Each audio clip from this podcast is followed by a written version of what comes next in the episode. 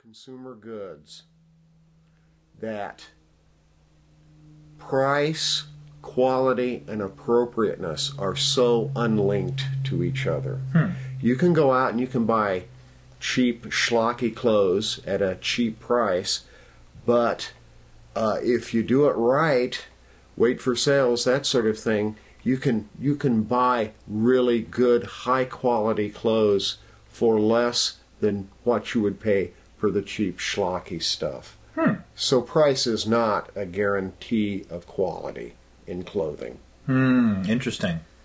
Well, something I've been wondering about is there's a couple of words that I've heard. One is style and one's fashion. Are they the same thing, or what's the difference between those two words? Well, no, they're not the same thing. They're two entirely different things. Style is basically long term, traditional, the sorts of things that men and women wear in a professional and business and corporate environment.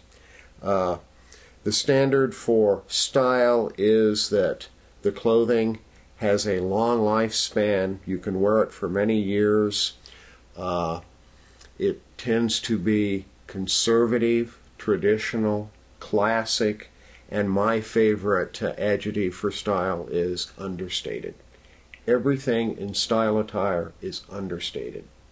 Fashion attire, on the other hand, is the crazy wacko stuff you see publicized uh, in runway shows in Milan and Paris and New York. This is the stuff you don't want to be buying because fashion attire has a lifespan of six months to a year maximum.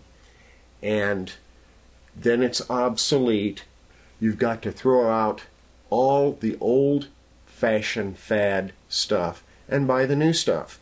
Uh, the whole fashion industry is set up that way so that you're always behind the wave, always playing catch up, and always enriching the wallets of the fashionistas. Mm, I see. There's something else about fashion. Something is always exaggerated to an extreme. Hmm. It might be the cut, it might be the patterns, it might be the colors.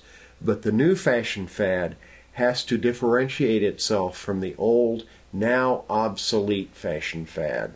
So something in fashion attire is always exaggerated to an extreme.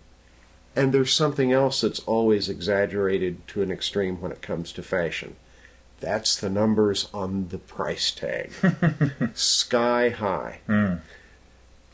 In a year or two, you could buy that stuff basically at the bargain bin at Kmart, marked down to $4.99, and it might be in the two to three hundred dollar range when it first comes out. Hmm. You want to forego fashion and always stick with style. Hmm. Interesting. Inter- that's very helpful.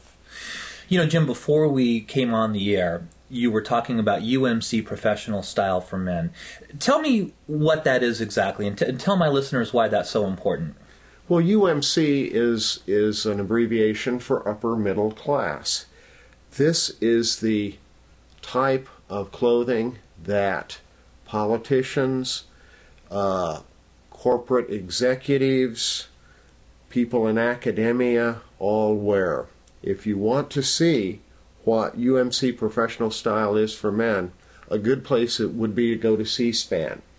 Uh, congressional hearings. You've got uh, very high level senators, representatives. Look how they're dressed. Look at the people who are testifying. Uh, experts from academia, corporate uh, bigwigs, Fortune 500 CEOs. The sort of clothing that they are wearing is UMC professional attire for men, and that's what you want to be wearing to project the same sort of image. I see. Well, let's get down to doing what guys maybe sometimes are not so happy about doing, which is going out and actually shopping. What are you going to say? What's your suggestion for the best strategy for shopping for clothes? Well, my advice is to use the three P's. What are those?